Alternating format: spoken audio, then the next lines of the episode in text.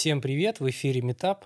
У нас сегодня замечательный гость Илья Душин, э, исполнительный директор компании Combox Technology. Да, все верно. Все верно.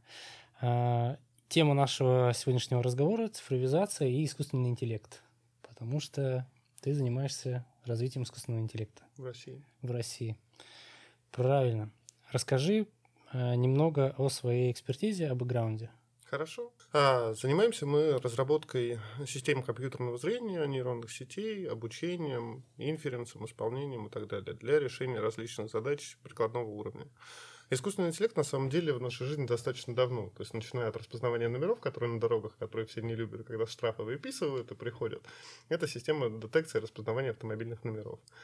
Искусственный интеллект прикладного уровня может решать огромное количество задач. То есть, например, приведу пример, это безопасность в школах. Это вот из актуального, то, что мы с тобой ранее обсуждали, угу. это детекция оружия, детекция девиантного поведения, драки, падений людей детекция потери сознания и, соответственно, информирование э, охранника либо специальных служб безопасности относительно происходящих инцидентов. Можно использовать существующие камеры видеонаблюдения и подключать видеоаналитику для дооснащения объектов. Это может быть использовано в школах, на производствах и в любых других там зданиях и сооружениях. То есть ваша контора сейчас занимается разработкой вот этого вот, это как, это программное обеспечение, получается? Ну, это можно отнести к программному обеспечению, где внутри используются различные там, языки программирования. Мы чаще всего используем Python плюс C++ и, соответственно, нейронные сети различных топологий. Это какой-то конкретный заказ или как к этому, к школам именно? Как, как ты это пришел? не заказ. Это не заказ? Это решение. То есть это ты реш... видишь определенную проблематику, и после этого предлагаешь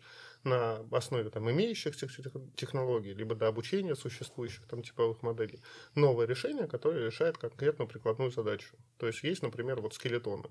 Скелетоны – это детекция человека, и после этого построение там, вектора позы человека.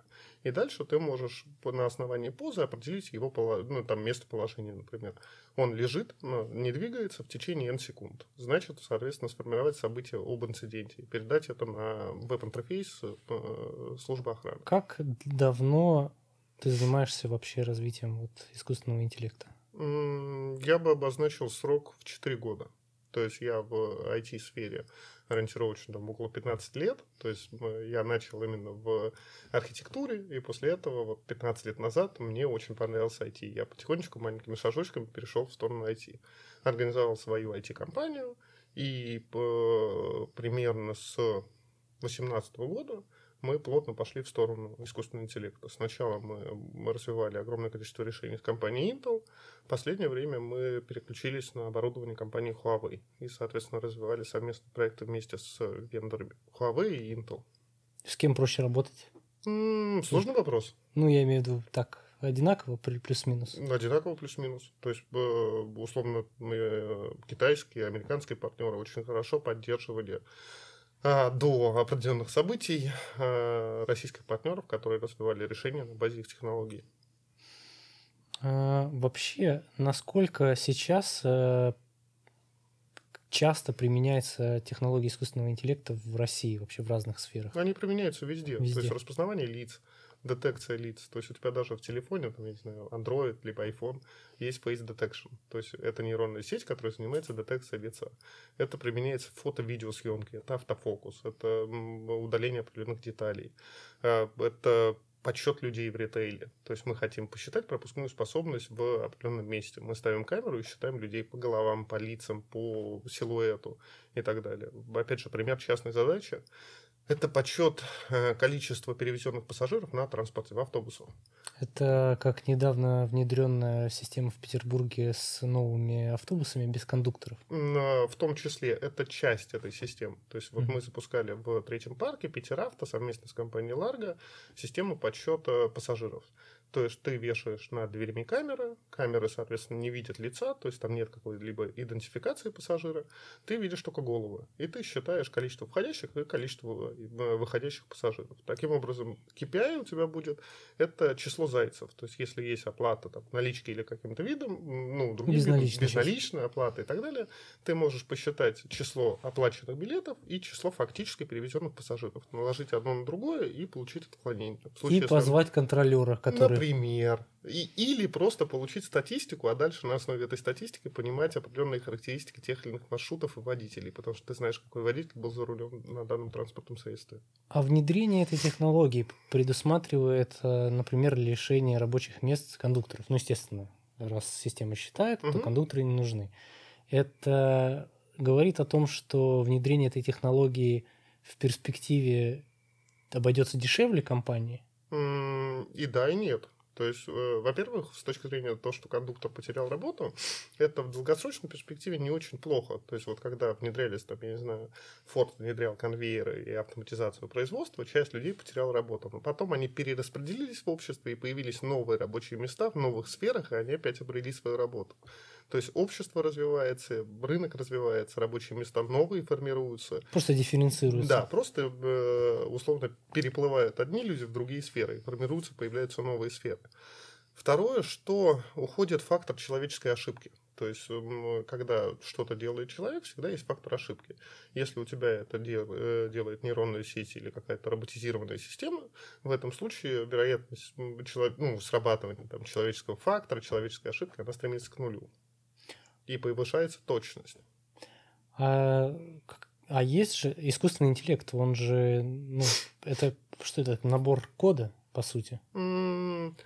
Я бы его разделил изначально на два. То есть есть искусственный интеллект слабый и есть сильный. Вот, соответственно, мы занимаемся слабым искусственным интеллектом. Это искусственный интеллект прикладного уровня. То есть это условно черный ящик, который ты на определенном обучающем наборе данных обучил, и после этого на уже новой выборке похожих данных он тебе дает определенные результаты по той выборке, которую он видел ранее, где у тебя классифицирован результат, и ты изначально говоришь, вот эта голова, вот эта голова, вот эта голова. После этого ты подсовываешь фотографию, ну, фрейм из видео, где тоже голова, и он определяет местоположение головы, потому что он видел, что такое голова. Угу. А сколько проходит процесс вот обучения? Там множество процессов. То есть первичный процесс это сбор данных. Ты, соответственно, получаешь исходные данные после это этого. мы про вот Big Data вот это говорим. Ну, ну да, да, да, да, uh да. Это могут быть видео данные, это могут быть там структурированные текстовые данные, не структурированные данные. После этого данные размечаются. То есть ты на каждом фрейме видео отмечаешь местоположение объекта. После этого нейронная сеть на ускорителях либо там НПУ, либо ГПУ видеокарты, вот, которые, которые есть у всех, нейронная сеть обучается. После этого она проверяется сначала на том датасете, который был в выборке, а после этого на случайных фотографиях. То есть на датасете, который в выборке не участвовал вообще. И если качество с точки зрения э, погрешности. погрешности да, устраивает, в этом случае ты можешь эту нейронную сеть уже использовать в рамках пилотного проекта. Если в рамках пилотного проекта ты уже в реальных условиях получил точность, которая устраивает там, заказчика и исполнителя, в этом случае ты это преобразуешь уже в промышленное решение с учетом там, температурных диапазонов, с учетом места эксплуатации, стоимости конечного решения и многих других факторов. А что влияет на стоимость? А, собственно, то, что я сказал. Вот то это есть все условия формирует... эксплуатации, да, где ты будешь это эксплуатировать. Одно дело, например, в офисе. То есть тебе нужно, например, я не знаю, там, считать число людей в отделении какого-либо банка. Другое дело на транспорте. То есть там отрицательная температура, там минус 40 плюс 50. Там, ну, вот там, самая простая задача, не задача даже. Проблема, с которой сталкивались, это, а, например, когда автобус подъезжает к остановке, в зоне остановки может быть люк. Люк очень похож на голову. И в этом случае детектор тебе определяет люк как голову и считает люк как пассажир, который вошел. Есть другое, солнечные зайчики. Ну, отражение солнца угу. от стекла на сиденье. Ты тоже можешь задетектировать. Кругляшок, да, да, там кругляшок, да, он похож на голову, и таким образом ты считаешь его как входящего человека. Нам можно научить Можно систему? научить дальше с учетом тех объектов, которые ты... Ну, и еще один частный случай – это рюкзаки. Рюкзаки, которые сзади на плечах, они очень похожи на голову. И таким образом детектор считает одного сошедшего человека как двоих. Дальше ты, соответственно, добавляешь новый класс объектов. Рюкзак, солнечный зайчик, люк. И обучаешь, что это не голова, это люк, а вот это рюкзак. И в этом случае исключаешь их уже э, программно из подсчета. И таким образом увеличиваешь математическую точность. И так до бесконечности и можно До того значения точности, которое тебе требуется. В чем отличие да, от цифровизации в России от цифровизации во всем остальном мире? Глобально нет отличий. На самом деле Москва, вот с точки зрения, если в Москве прогуляться, а, она с точки зрения цифровизации, я бы сказал, находится в топ-10 стран по применению систем искусственного интеллекта, камер, систем наблюдения и так далее. Разумеется, на первом месте там будет Китай, но Москва входит в десятку. Китай, потому что, наверное, у них больше выборка. Ну, у них и выборка больше, и больше средств вложено, и э, больше требований к данным системам. А так в целом все примерно одинаково. Да. Ну давай про конкретно технические решения, которые вы предлагаете, ну, Давай. помимо школы? Значит, а, первое – это система подсчета людей, то есть это ритейл и это транспорт. Э, частный случай, опять же, любой там магазин, вот у тебя студия, например, uh-huh. ты хочешь посчитать количество, например, там, я не знаю, проходящего трафика, количество людей, которые посетили студию за день, в транспорте количество перевезенных пассажиров.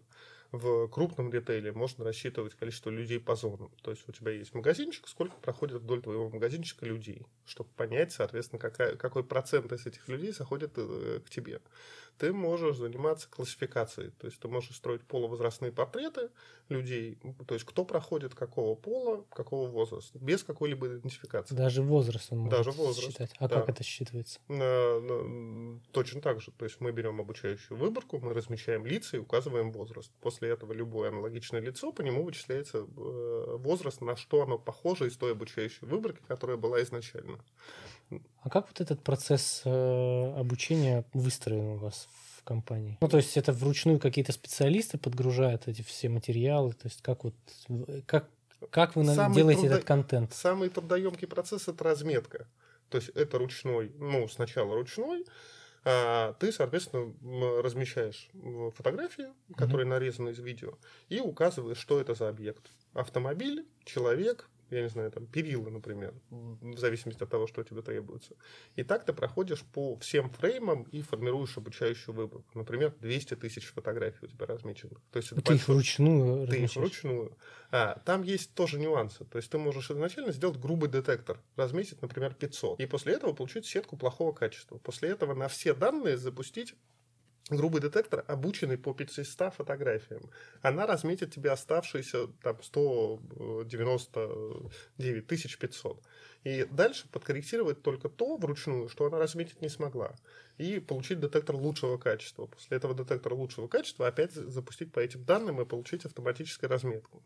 А дальше у тебя запускается процесс обучения нейронки, но это уже а, условно запуск процесса человеческий, ну, ручная работа. Сам процесс идет уже на ГПУ. То есть э, это уже работает. ГПУ это... Видеокарта. А сколько людей у вас в компании? 20. 20 человек? Да. Этого достаточно? Да.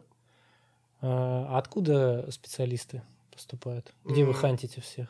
Headhunter. Все на Headhunter? Да какого профиля должен быть специалист, чтобы идти в эту сферу? Просто сейчас, типа, очень много рекламы, вот, mm. идите в IT, мы вас там сейчас за полгода всему научим. Не, ну здесь вот тоже любопытный нюанс. Э, я к этой рекламе очень негативно отношусь, потому что курсы, которые говорят, через три года ты будешь получать 150 тысяч рублей, ой, через три месяца, э, ну, это не совсем правда. То есть ты как минимум должен получить какое-то профильное образование, чтобы стать на выходе программистом, разработчиком и так далее. А, с точки зрения наименований вузов, это Политех, Бонч, МФТИ. Ну, то есть вот какие-то такие. То есть, если идти именно с искусственным интеллектом работать, то лучше... Э, ну, если у тебя будет какое-то математическое образование, либо техническое образование в части, тебе будет намного проще разобраться в теме. А какие перспективы или задачи вы ставите перед компанией там, на год вперед, там, на два года вперед? Есть какое-то планирование? Такого нету. Скорее есть э, отдел э, менеджеров, которые общаются с клиентами и собирают их потребности. И исходя из потребностей клиентов, формируется план по разработке новых решений и пилотированию совместно с клиентом. А, то есть есть уже какая-то база клиентов. А, ну, а откуда, да, появил... а откуда появилась эта база? А, слушай, хороший вопрос. На самом деле база клиентов появилась ну, то есть сначала появился интерес к теме искусственного интеллекта, после этого появились некие связи с вендорами. Intel, ну, Кто Intel такой вендор? А, вендор это производитель железа, производитель аппаратной части. Uh-huh. И, соответственно, дальше э, вендор состыковывался с определенным пулом клиентов. Дальше под клиентов уже разрабатывались решения. После того, как рос, рос перечень решений, то есть вот разработали мы под одного клиента это решение, оно не эксклюзивное. И после этого начинался процесс тиражирования. То есть эти же решения предлагались уже другим клиентам. А, хорошо, а в части авторских прав тогда как mm. это все регулируется? мы владельцы решения, клиенту поставляется лицензия на использование данного решения. И Из клиента... каждой такой лицензии вы получаете конечно, профит. Конечно, То есть у нас продажа лицензии и продажа в случае необходимости аппаратного, ну, аппаратного комплекса для эксплуатации э, программного обеспечения. А с какими-то медицинскими учреждениями Есть работаете? медицинскими, Есть? да. А что для них? Какие Слушай, решения? совместный проект с компанией Advantech, она достаточно известна в мире, но в России не очень распространена, хотя, в принципе, в медицине делает достаточно много решений. Это детекция и классификация бактерий. То есть это программно-аппаратный комплекс, его можно посмотреть в монитор вот, в, и микрокомпьютер, который внутри. То есть это медицинский панельный ПК. А, он подключается к микроскопу, с микроскопа получается фотография микрофлоры, а, ну, чашка Петри, если uh-huh. представляешь. И дальше, соответственно, запускается детектор-классификатор. Он детектирует скопление бактерий, классифицирует их и выдает вероятность наличия внутри определенного типа бактерий что упрощает и ускоряет значительно процедуру ну, отбора.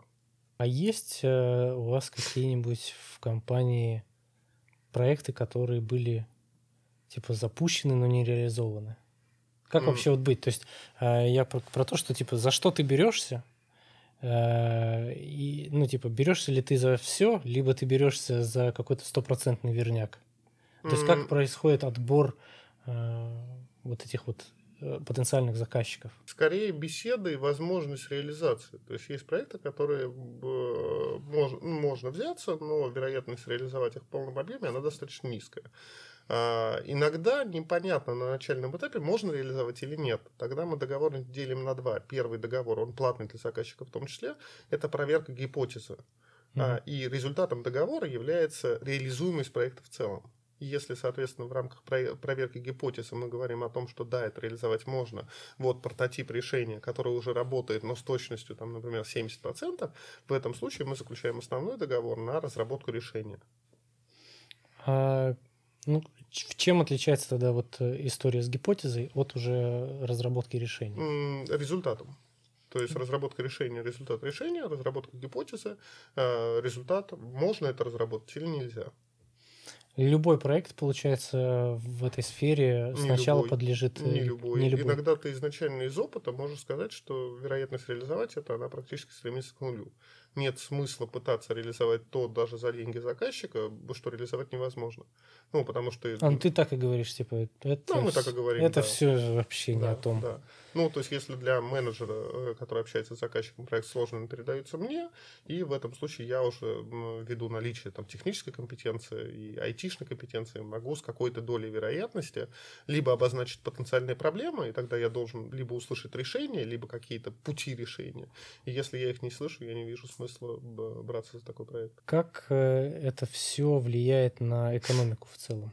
Ну, все вот э, все технологические решения, то есть это типа это же тренд такой довольно устойчивый, что все цифровизируется. Да.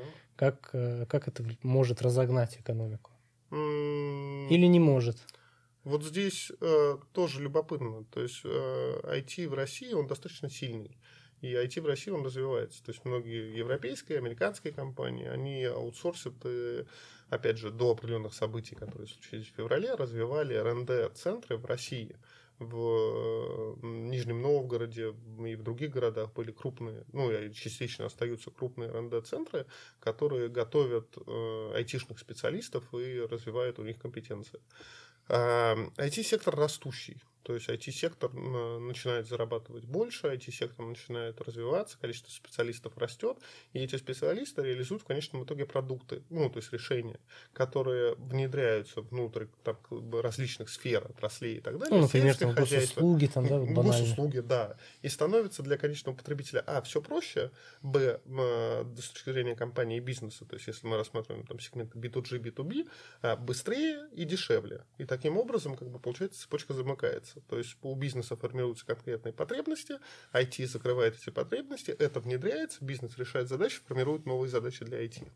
И это такой бесконечный. И, ну, цикл. он конечный, да, но пока он работает вот так, вот это хорошо. Хорошо, вот вопрос тогда про текущий экономический кризис. Давай. Как он отразился на компании? А, он отразился на компании, потому что многие клиенты встали на паузу, то есть э, особенно в начале. А, получается, что никто, ну, то есть для IT должны быть заказчики. Если заказчик не знает, что будет завтра, нет как таковой процедуры планирования, а, заказчик будет выдерживать максимально паузу. То есть он будет пытаться на, в текущей ситуации не принимать никаких э, решений. решений и пытаться просто как бы подождать и посмотреть, когда можно будет планировать. Очень сложно заниматься планированием, когда у тебя курс доллара становится там 130, а потом 50. Ну, то есть ты не можешь заключить договор на поставку оборудования в рублях, потому что у тебя сумма договора фиксируется в рублях, а потом оплатить его в долларах при таких скачках курса. Ну, то есть вот сейчас, на текущем этапе, все потихонечку из паузы начинает выходить. То есть появляются в основном крупные клиенты, которые готовы э, продолжать сотрудничество, работу по новым проектам, по продолжению старых проектов. А, а что это за клиенты, какого рода? Ну, типа китайские компании? Нет, нет, нет, российские, российские компании. компании. Да. Норникель, Почта России. Вот такого. А, то есть они даже на паузе были? Э, они даже на паузе были. То есть а, на некой паузе. Угу. То есть потому что все пытались понять, а что будет дальше даже вот крупный бизнес, он пытался понять, а что будет дальше. Вот сейчас этот крупный бизнес уже начинает принимать решения с точки зрения там, внедрения новых технологий, продолжения автоматизации и цифровизации своих процессов. Мелкий бизнес до сих пор э, выдерживает паузу и пытается все-таки неким образом приспособиться к текущей экономической, политической ситуации. А как это отразилось на сотрудниках? Никак? Ну, вы сдержали штат, то есть, ну, обычно в кризис идет оптимизация какая-то? Нет, мы оптимизацию не проводили, но некоторые люди, то есть у нас три человека за период кризиса уволились из компании. Угу. Какие есть, э, знаешь как, вообще сколько примерно в денежном эквиваленте вы зарабатываете компанией?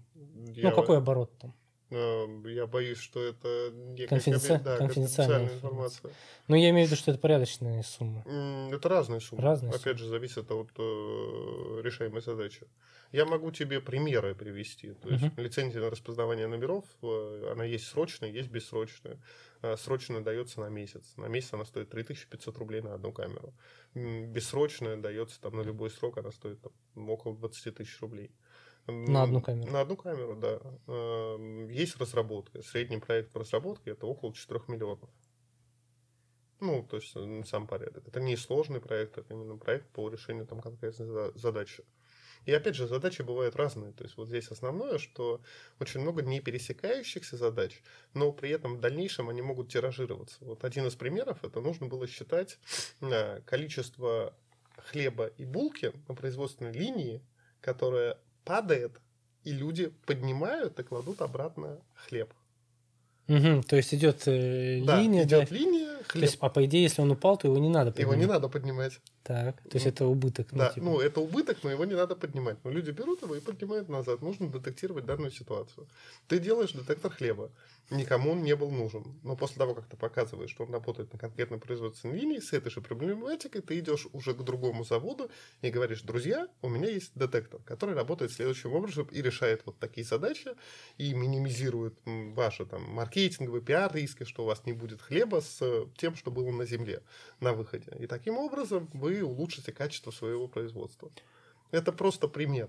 А, это хороший пример в том смысле, что идет реклама компании твоей, получается, за счет уже какого-то разработанного решения. Да. То есть вы в, а в, в маркетинг вы что-нибудь пуляете? М, У нас в основном это мероприятия. И опять же, на мероприятиях мы выступаем, вот как у тебя, приглашенными экспертами. То есть нас зовут, у нас нет платных мероприятий. Мы нигде не заказываем, там, я не знаю, съемки. Нас приглашают компании, мы в рамках компании презентуем совместное решение. Чаще всего это решение совместно с производителями аппаратной части. То есть есть какой-то производитель, мы на базе него делаем программное решение, а после этого на его крупном мероприятии показываем программно-аппаратное решение. И таким образом туда приходят клиенты потенциальные, которые хотят купить и железку, и, соответственно, понять а на прикладном уровне, какие задачи эта железка может решать. А вот такие, например.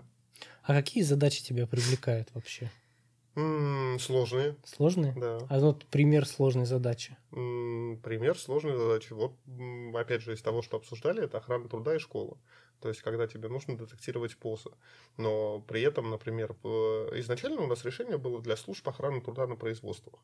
А после этого это решение, ну, именно детектировать, там, опять же, то, что я говорил, падение людей, потери сознания и так далее. То есть, там, например, в метро, да, условно? Нет, именно Нет, производственный именно производстве. сектор. Да, то есть э, у производственного сектора э, к нам пришла одна крупная европейская компания с проблемой о том, что у них очень мало людей работает, у них полностью автоматизированное производство. Помещения друг от друга находятся далеко. И были ситуации, когда люди теряли сознание, и никто не приходил на помощь, потому что никто не знал. Даже в камеры, даже с точки зрения, mm-hmm. обладая этими камерами, у тебя служба безопасности постоянно на них не смотрит. смотрит. Да, то есть она смотрит иногда. И таким образом время реакции на инцидент оно увеличилось там, с одной минуты, что было возможно, до 30 минут, потому что человек не обратил внимания. Если ты запускаешь автоматизированные алерты, ну, то есть уведомления о том, что обрати внимание на эту камеру, в этом случае ты минимизируешь время реакции на инцидент. И это же решение встало в основу э, решения по безопасности для школ но оказалось, как это, маленький, но наглядный нюанс, который все забыли. Э, на производствах работают взрослые, детектор работает изначально очень хорошо на взрослых людях. А в школе дети, э, они маленькие, ну, то есть много маленьких детей. У тебя дети смешиваются, детей очень много. Ну, они там, там от 6 там, до да, 17 от 6 лет. Да. И изначально взятый за основу детектор, он хорошо работал на людях, условно, там, 17 лет, 18 лет, 12 ну, лет. уже да. А когда мы говорим 7, 8, 9, вот, и он их, в принципе, не видел. И появился огромный пласт работы по разметке и доработке решения, под, чтобы оно качественно определяло, детектировало и распознавало позу детей. А, а как э, по позам можно научить систему типа реагировать опасный человек или нет? То есть это есть какие-то там условно психологические паттерны или что то Нет, нет, нет, А как это работает? А, на самом деле у некоторых компаний в России, в Америке в Европе есть решения по а, детекции эмоций. Ну, то есть, и у тебя там 20 возможных вариантов Это эмоций. как э, в э, сериале Light Обмани Me, меня, Обмани да, меня. Да, да. А, примерно. Ну, то есть есть определенный размеченный датасет, ты можешь в интернете посмотреть, и ты увидишь ролики, ну, как определяется эмоция. А, мы используем детекцию оружия. То есть в случае, если ты в кадре определил оружие, в этом случае ты формируешь алерт. И вы загружаете типа тонну фотографий оружия? И размечаешь и это размечаешь. оружие, да. И после этого, соответственно, те объекты, которые не относятся к оружию, ты их выделяешь в отдельные классы, чтобы не формировать ложно э, э, отрицательные уведомления. То есть у тебя ошибки бывают ложно-положительные и ложно-отрицательные.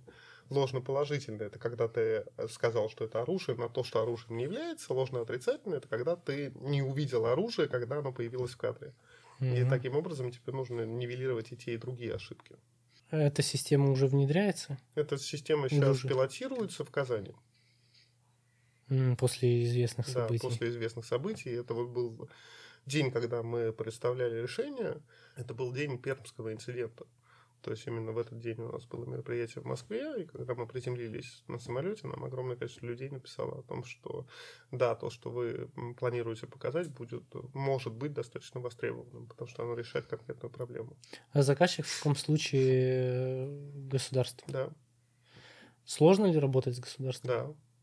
В чем сложность? Есть огромное количество нюансов. То есть ты должен, э, ну, начиная от поставок, и э, гарантии сроков поставки, и оплаты, получения оплаты, и передачи этой оплаты э, производителю.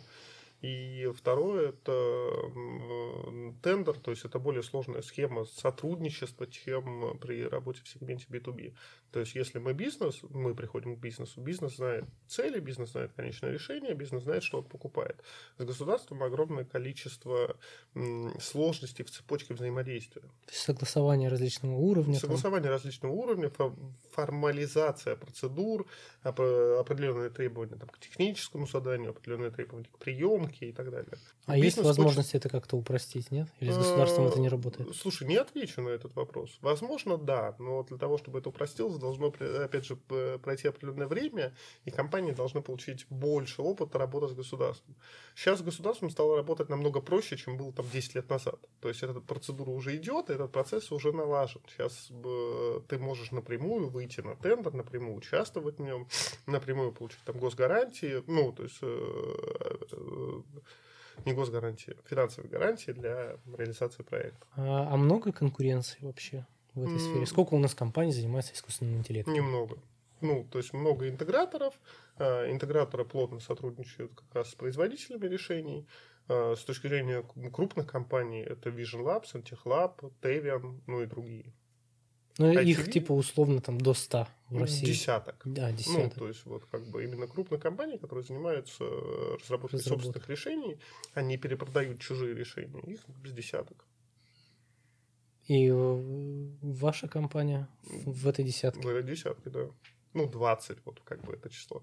20 на самом... Ну, на самом деле, чтобы ты представил, это некий... М- плакат вот размером с твою стену, где крупные mm-hmm. логотипы были. Вот м- целиком плакат был заполнен логотипами компании, но логотипы были там по размерам в полметра, метр. То есть небольшое количество. Э, и как конкуренция идет на пользу? Да, конкуренция на пользу. То есть каждая компания предлагает э, альтернативные решения. И сейчас любопытный на самом деле период. Сейчас компании некоторые предлагают первое решение, после этого другие смотрят на опыт их, на применение их решений, на спрос, и после этого предлагают решение лучше, ну или хуже, и любое другое. Ну, другое. И это как раз стимулирует к тому, чтобы первая компания, которая предложила первое решение, всегда поддерживала конкурентное преимущество и развивала свое решение с точки зрения качества и стоимость. Какие э, перспективы вообще у этого направления в России? Я думаю, что искусственный интеллект сейчас уже занимает практически там все отрасли нашей жизни, а, и количество кейсов будет только расширяться, потому что я тебе привел пример да. про булки, и как бы такая задача условно... Ну, просто так ее не придумать. Просто так ее не придумаешь. Могу другой, кстати, пример привести, тоже неплохой. А, есть каменоломня, так. И у каменоломни есть сотрудник. А, там летят камни, там есть двигатель, то есть там двигатель, там цепь. Иногда камень попадает на цепь. В этом случае, соответственно, оборудование останавливается. А, когда оборудование работает, сотрудник получает 200 рублей в час. Когда оборудование не работает, он получает 70 рублей в час. По регламенту он должен вызвать специально обученного человека, который умеет работать с оборудованием. Тот остановит оборудование и после этого вынет камень и запустит его заново. Но по факту получается, что человек не хочет получать 70 рублей в час. Он берет палку, и после этого палкой пытается э, вытащить камень с цепи. Чтобы цепь да, работала цепь, дальше. Э, скорость это 3000 оборотов в минуту. А, это много, это очень быстро. Иногда палкой не получается. И после этого он сует туда руку и пытается рукой достать камень. Э, что может сделать видеоаналитика? Вот даже то простое решение, которое мы говорили с точки зрения там, детекции людей по головам.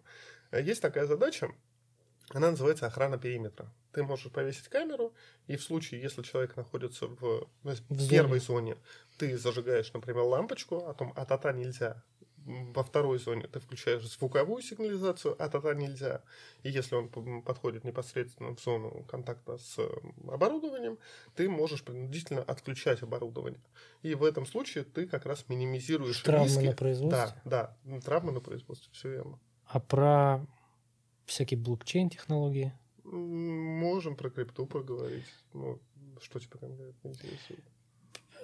Не знаю, цифровой рубль интересует вообще идея? Сложный вопрос. То есть, да, с э, криптовалютными активами мы работаем, но у нас направление ХФТ. Это High Frequency Trading. То есть это высокочастотная торговля, наполнение стакана ликвидностью для того, чтобы получать определенные там, комиссионные возвраты от объемов проторговки. Про цифровой рубль, да, идея хорошая, но когда, кем и как она будет реализована... А что нужно, чтобы реализовать эту идею? Здесь нужно, во-первых, понять цели реализации данной идеи. То есть блокчейн хорошо, но в принципе у нас есть ЦБРФ, и там ЕЦБ, э, которые занимаются, ну, эмитенты по угу. деньгам, и текущая цепочка достаточно хорошо работает. Какие цели мы ставим перед э, применением и внедрением технологий блокчейн на уровне государств? И какую задачу хотим решить? Минимизировать издержки, минимизировать там транзакционные издержки, увеличить время, Непонятно пока. Я не могу ответить. Просто я как бы в самой сфере, да, разбираюсь, но я не читал требований и то, что законодатель думает вообще об этой теме, и какие цели он преследует, и какие средства готов там на это тратить. Те, ну, технически это возможно. А как, как это отличается от обычного цифрового баланса? Ну, то есть вот ты же видишь, да, там заходишь в Сбербанк цифровой... онлайн, у тебя там вот у тебя написано там сколько у тебя рублей. Или не написано. Или не написано. Да. Ну, допустим, написано, что у тебя там сколько-то рублей. А если я напишу другое число тебе, и вдруг у тебя баланс был 80 тысяч, остались, я нолик уберу, у тебя станет 8 тысяч. И все. Это как так делается? Ну, то есть у тебя есть централизованная система учета, в рамках mm-hmm. централизованной системы учета я могу изменить твой баланс. Если это блокчейн, в этом случае это множество узлов, и, соответственно, твой баланс изменить нельзя, потому что у тебя нода не примут э, транзакцию. То есть э, та, которая поменяла баланс, будет невалидной. И таким образом у тебя есть фактически бухгалтерская, книга бухгалтерского учета, э, в которой нельзя подменить что-либо. То есть, э, по сути, эта технология цифрового рубля в теории может убрать мошенничество. Она не уберет мошенничество. Если ты кому-то что-то перевел по Нет, но, если, но с тебя списать не смогут. Если, ну, а с тебя сами никто и не списывает. То есть, ты где-то свои данные засветил, эти данные использовали, и после этого, если у тебя не включена там смс-авторизация, то транзакция все равно зайдет, э, пройдет. И в блокчейне она тоже пройдет и пропишется. А, единственное, что в случае централизованной системы можно можно, там, я не знаю, попытаться взломать централизованную систему, либо заблокировать конкретного пользователя, либо изменить его баланс и так далее. В блокчейне это сделать технически невозможно, потому что это множество узлов, и у тебя информация централизованно не хранится, она хранится на множестве точек. А сделать атаку, которая еди- единовременно все это множество точек убьет, ну, невозможно. невозможно. Сложно. Ну, возможно. Когда-нибудь в перспективе. У нас же появятся когда-нибудь квантовые компьютеры. А вот это интересно. А, когда они могут появиться? Не могу тебе ответить. Огромное а искусственный интеллект, который прям вот будет супер умный? Есть Аджи, ну, то есть Аджи. это, соответственно... Это чья разработка? Сильно, это не разработка, это, это название. Угу. Это сильный искусственный интеллект, это, соответственно, попытка создать систему различными э, способами.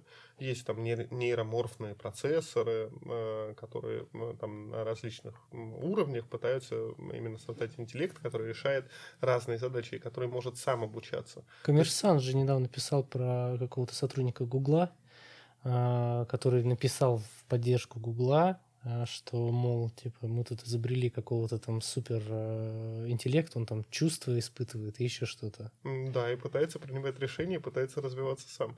Да, это как раз вот другое решение. То есть, э, смотри, в чем глобальная разница. Э, системы искусственного интеллекта, с которыми мы работаем, они решают конкретную прикладную задачу. Детектируют булки, людей, распознают лица, но одну задачу. Сильный но не думают. Они не думают. Я дал им определенную выборку, по этой выборке обучил решение, и оно с какой-то точностью начало решать угу определенную прикладную задачу. Сильный искусственный интеллект, он сам может учиться в разных направлениях. И после этого решает различного рода задачи. Не одну какую-то конкретную, а различные задачи. И на основе там, комбинации решения от этих задач развиваться дальше. Вот в этом разница. А человек может его как-то ограничить? И да, и нет. Ну, то есть сильный искусственный человек, ой, искусственный интеллект. интеллект это некий аналог человека. Человека можно ограничить? Ну, наверное, в принципе, да. Искусственный интеллект точно так же. Выйдет из розетки, все перестанет работать. То есть он не сможет там поселиться где-то, там размножиться, раскопироваться в теории, как это как в фантастических это в фильмах, фильмах. Нам показывают, да. Нет, раскопироваться в случае, если он работает в рамках кластера, разумеется, он может. Но ты можешь целиком заблокировать кластер, э, либо там отключить его. Но это уже некие фантазии, потому угу. что... А как у нас, э, ну, у нас же все сидят в интернете, угу. как у нас настроены вот эти все процессы доступа в интернет, технологии 5G, как это все влияет на...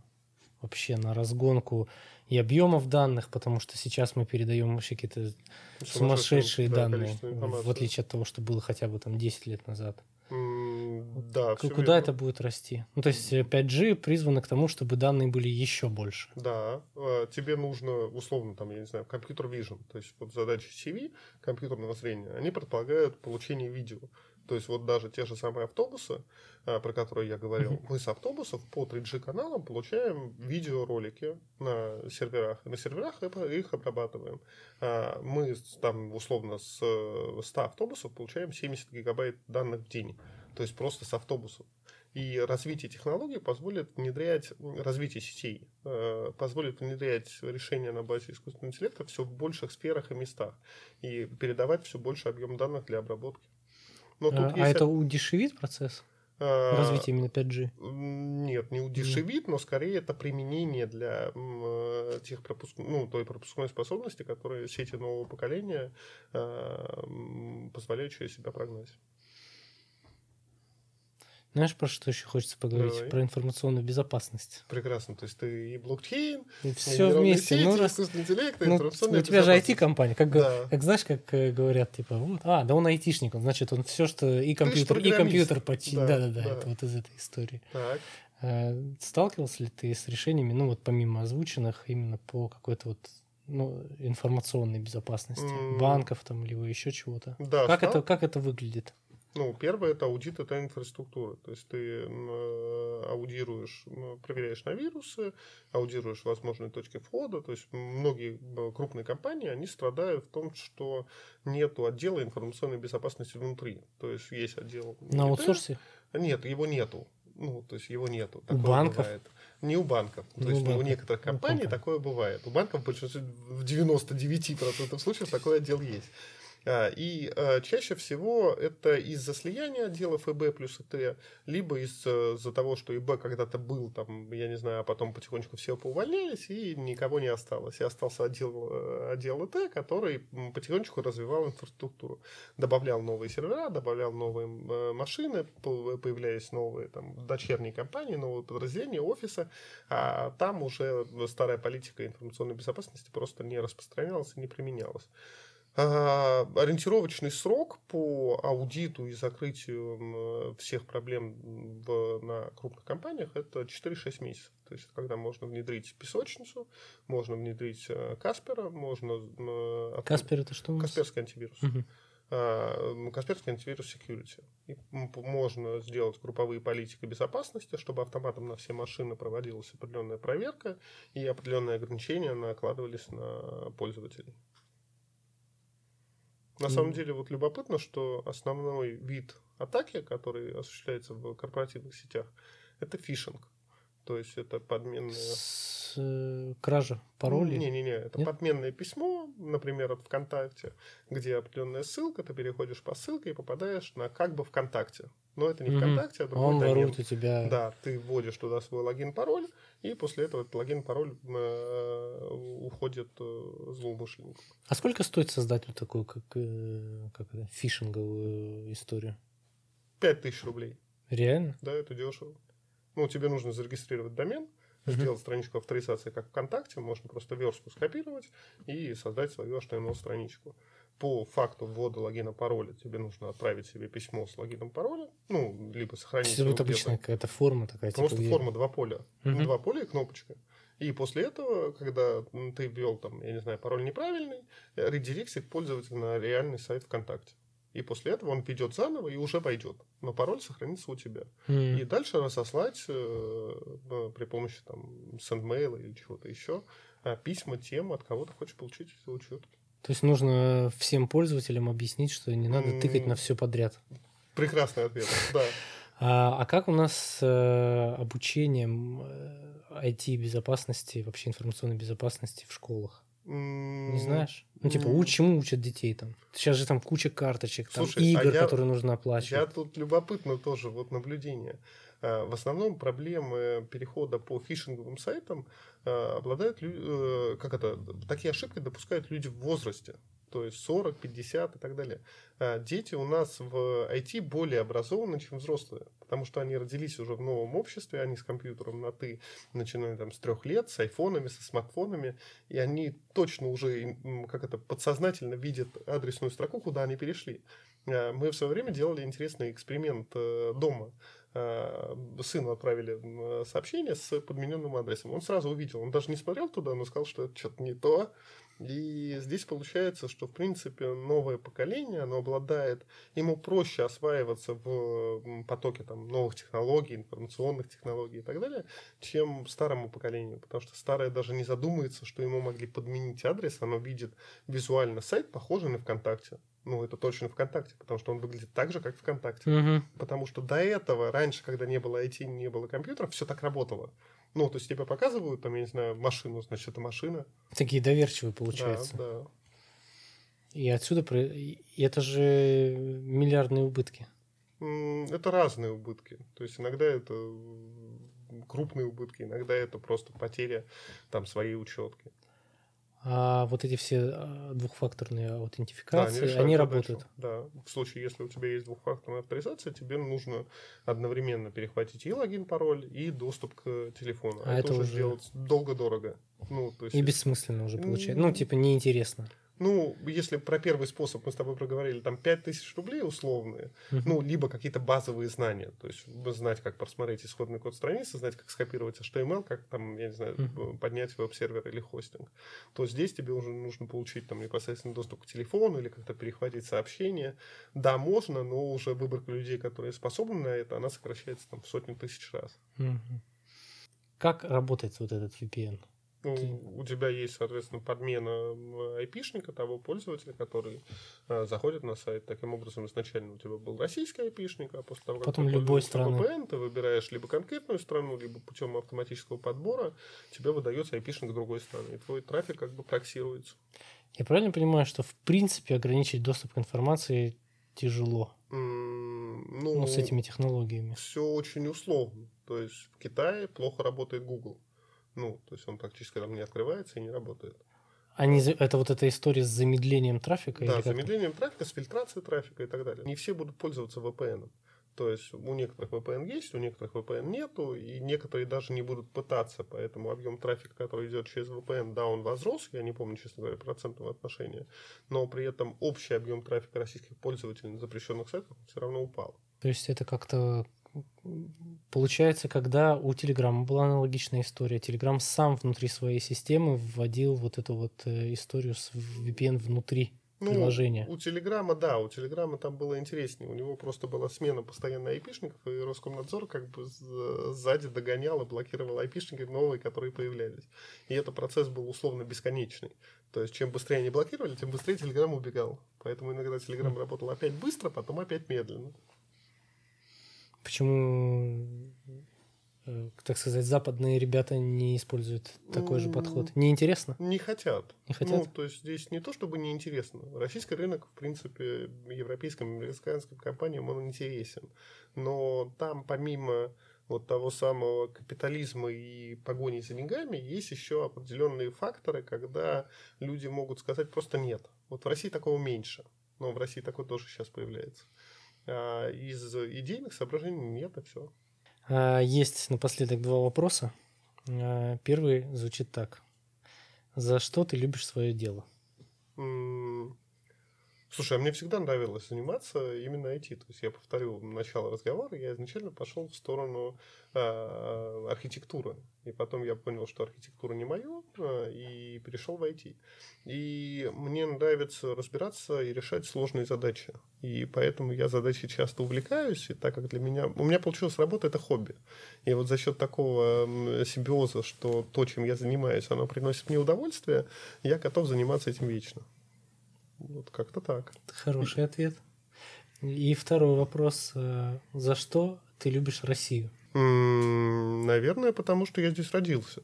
Ну, то есть в России много красивых городов. Э, отвечу на самом деле еще даже отступлением.